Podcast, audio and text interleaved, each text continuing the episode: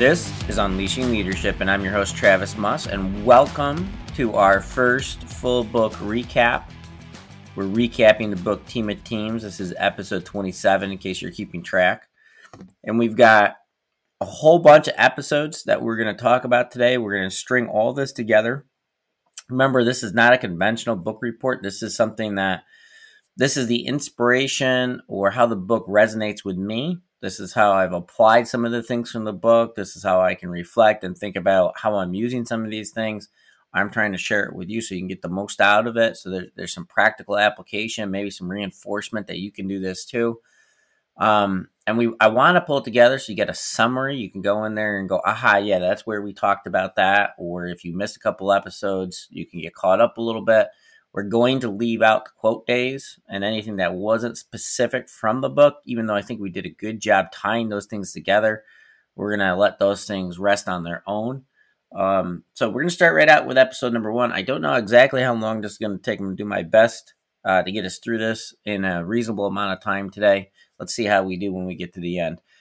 But episode number one was all about what if. Remember, this is about reframing the way that we look at problems, reframing the way that we look at issues, and saying, how might we or what if, right? What if we um, didn't get so mad at things? What if we looked at problems differently? What if we didn't take things so personal? What if we did things different? What if we didn't wait till the wheels fell off? What if if it ain't broke, don't fix it isn't the right mentality. What if we should be changing things now? And so the idea there was to start with what if. That's how we get to being adaptable. That's how we get to change. Then we talked about competition. That was episode number two. And you can never stop adapting or growing until you're ready to say, hey, I've got everything I need. I'm ready to get off the highway. But if you're not ready to get off the highway, you can't just stop. You can't park on the highway. You'll get a pile up, right? You better get, you better just keep going. And somebody else is watching what you did. Somebody else is trying to figure out how you became successful. Or somebody else is just trying to figure out successful and they don't care about you. And they're going to figure out how to do it better and they're going to blow by you. If you stopped on that highway, you are going to get passed, guaranteed. If you slow down the highway, you're going to get passed, guaranteed. So, what does it take to get ahead? What does it take to stay ahead? That's what you got to do. And there's literally no reason why you can't do that.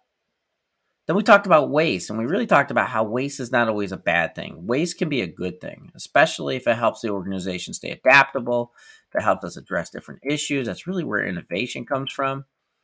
And if you want to be a part of change, be a part of change. Go to the decision makers and say, hey, here's a pain point.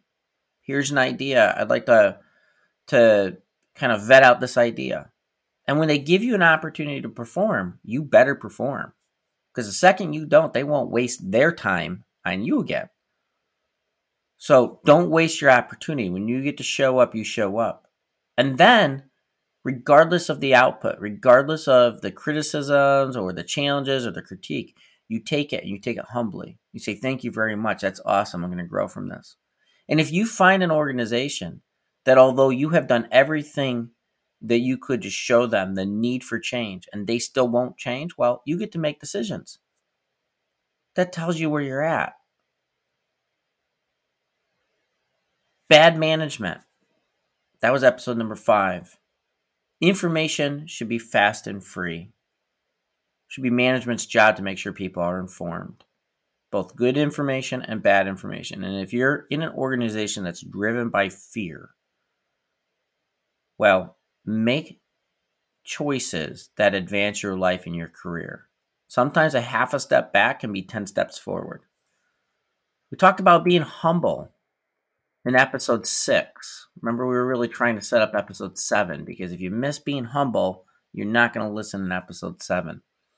And not only being humble, but being honestly humble. You can say you're humble, but are you really? And we're going to get into humble in our next book the ideal team player. But in this book, Humble really just sets us up for the ability to listen to some really constructive feedback that maybe changes our paradigm, maybe changes the way that we see the world around us. And that is so important for growth. You can't, believe it or not, you cannot grow without change.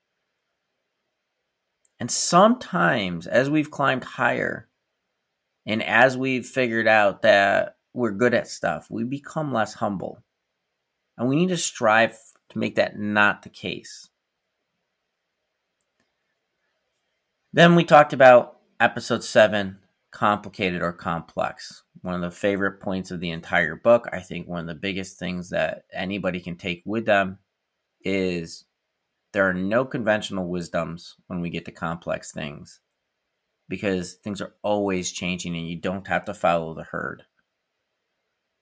Then we talked about breaking the rules in episode 8.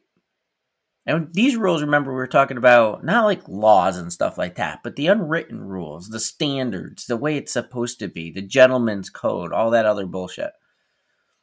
How might you do it different? Remember, we're going to pull that framework back through. How might you do it different? What if you did it different? How might you bring change to your life right now? What if you look at this situation that you're in different right now? Remember, we talked about a child prodigy playing chess. How might you play like a child prodigy who doesn't even understand any of the academic strategies or any of the accepted decorum, but just loves the idea of playing the game? If you did that, how might you move forward faster, better, with less stress, with more excitement? Then we jumped ahead to episode 10. We talked about failure. You know, just having credentials and education, that ain't going to make you successful. They might give you an extra tool, but it takes so much more than that. And sometimes that can actually hold you back because you only look at the world in a complicated framework instead of realizing that it really is complex. And in complex things, you really can't solve that with your spreadsheets and your models and all that kind of stuff. So the smarts start to become almost like a disadvantage sometimes. We need to be street smart as much as we're book smart. Then we talked about in episode 11 putting the model down. And so this was really a takeoff of episode 10, but you know, you set yourself up and this this is my favorite quote in the whole book, remember. You set yourself up on a predetermined path into uncharted waters is the perfect way to sail right into an iceberg. And that's your model. Just put the damn model down. Um, then we got episode 12. We're talking about the team. It's kind of like merging us into a different topic. We're getting a little bit further away from complicated and complex and talking more about the application of the team of teams framework. And we got to get the right people on the bus. But when we get the right people on the bus, we got to make sure there's a damn bus driver. Somebody's got to drive the bus, right? And we got to make sure that the bus is equipped to move. We got to make sure there's four wheels on it, or at least four wheels, right? I know some buses have a lot more wheels than that. But we got to make sure the bus is ready to be driven and there's got to be a good destination. Right? You don't just put everybody on the bus and say, okay, you're on, and the bus is still on blocks. And by the way, nobody knows where they're going. So get the right people on the bus, but make sure there's four tires, a bus driver, and a destination. Then we talked about team identity, episode 13, how deliberate team identity has to be. And you want to create like this echo chamber. But you want to set the team identity. Don't let it happen by accident. And then once you set it, you reinforce it over and over again. Everything you do reinforces that team identity. If you don't set it, somebody else is going to set it, remember. And you might not like what somebody else sets. So if you're a leader, set your team identity. If you want to be a leader, set the team identity. Then we got into um, those fucking silos. Remember, I, I tried not to swear that whole episode and I failed. I failed in the beginning, but I was really trying just not to drop the F word. And, um, well, I failed at that too. And uh, so, hey, you know what? Everybody's growing.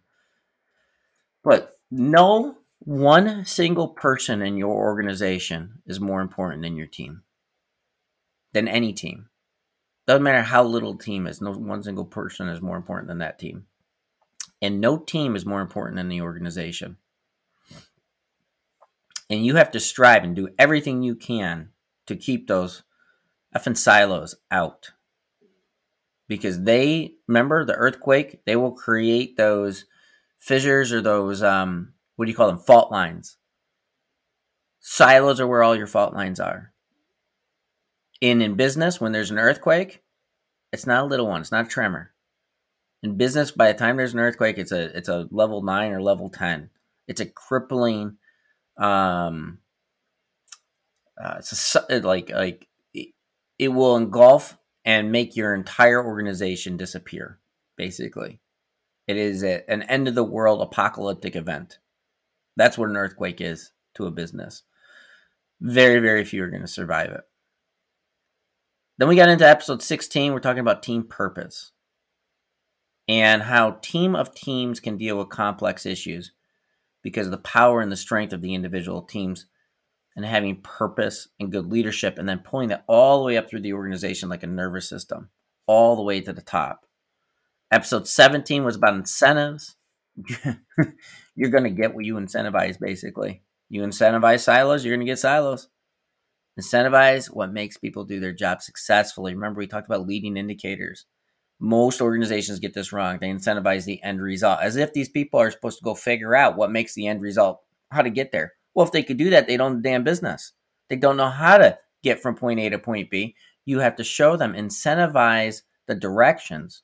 Don't incentivize the end result. We talked a little bit about, I think we talked a little bit about, but in our organization, I focus on how to make stronger people and stronger pro- professionals if I can make you a stronger person and a stronger professional, if I can help you grow personally and professionally, I don't have to worry about the business. Because people who who consistently grow personally and professionally, they'll figure stuff out on their own. They'll figure out how to make the business better. I don't have to worry about the business. All I have to worry about is you. Then we got into um, our superpowers, episode 19.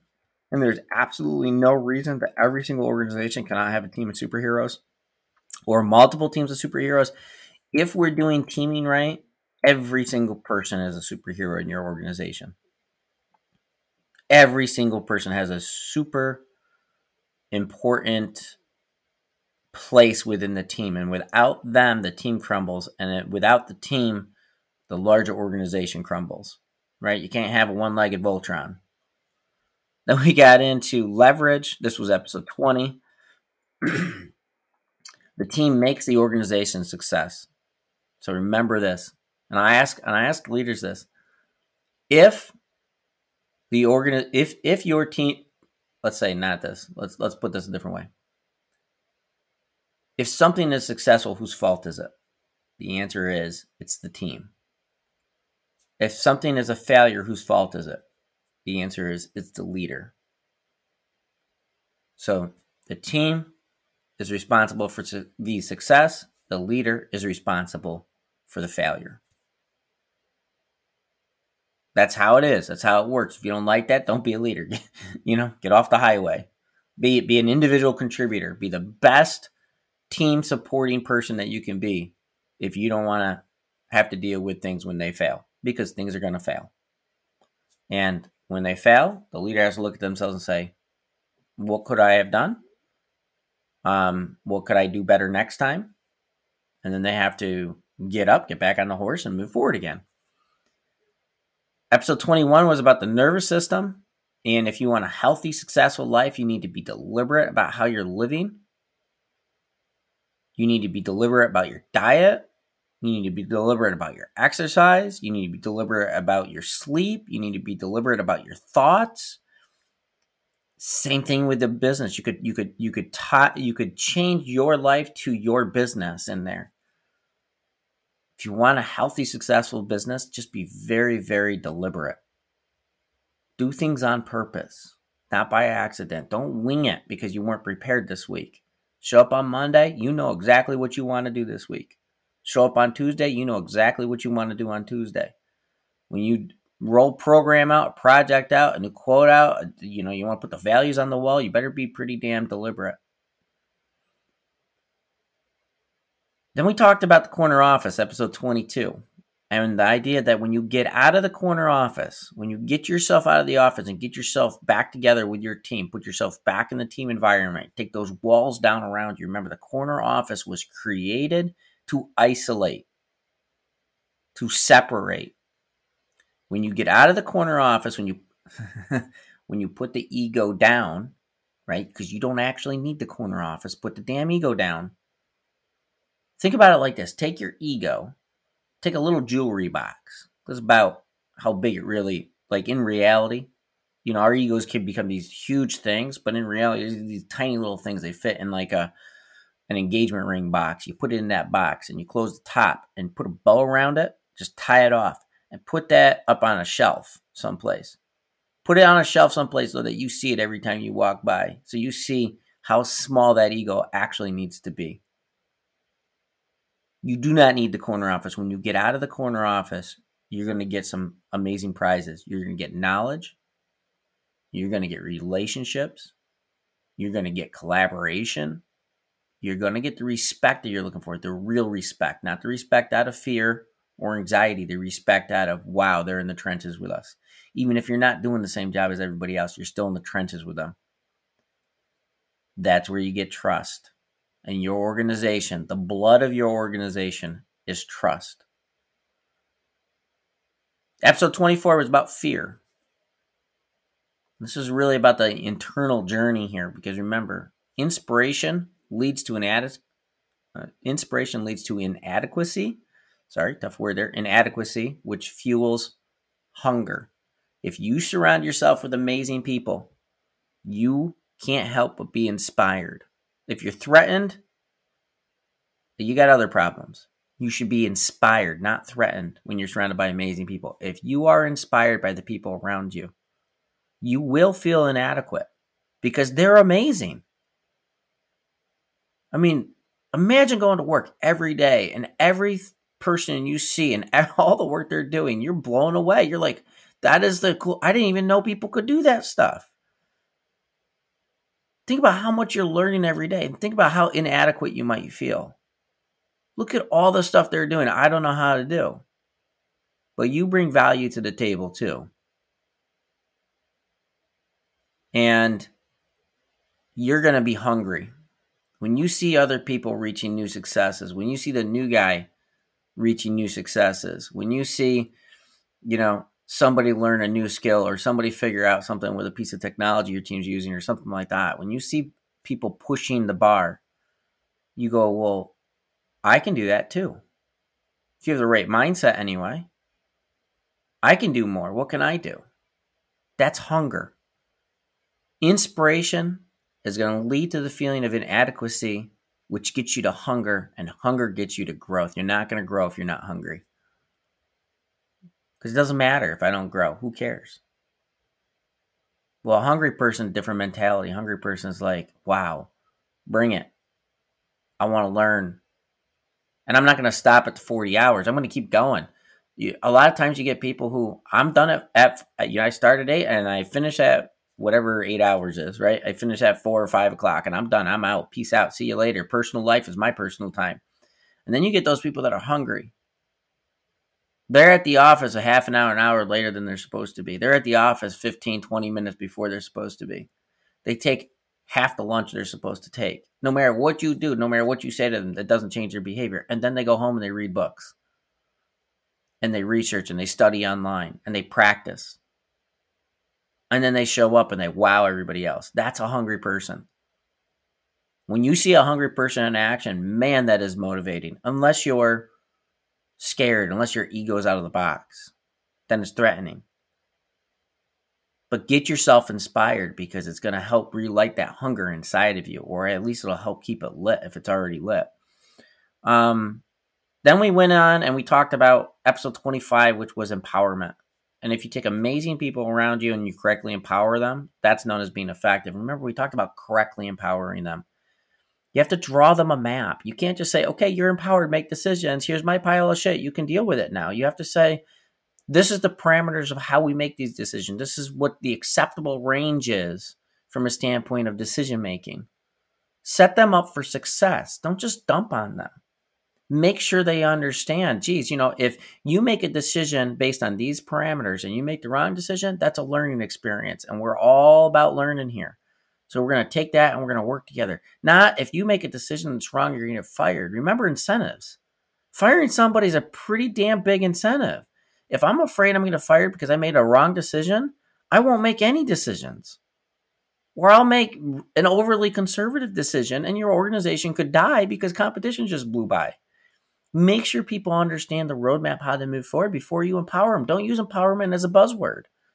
Empowerment is not micromanaging. Empowerment is helping people understand what is in their realm of control, but also the expectations with that and how to best properly utilize those authorities. Then we talked about our final takeaways in episode 26, which is basically when you're struggling with stuff, you're going to ask and order these questions. Is this a training or education problem? Is this a structure or systems problem? Is this a people problem? Do I have the wrong person here? Or is it a me problem? And if it is, we're going to get started fixing me first.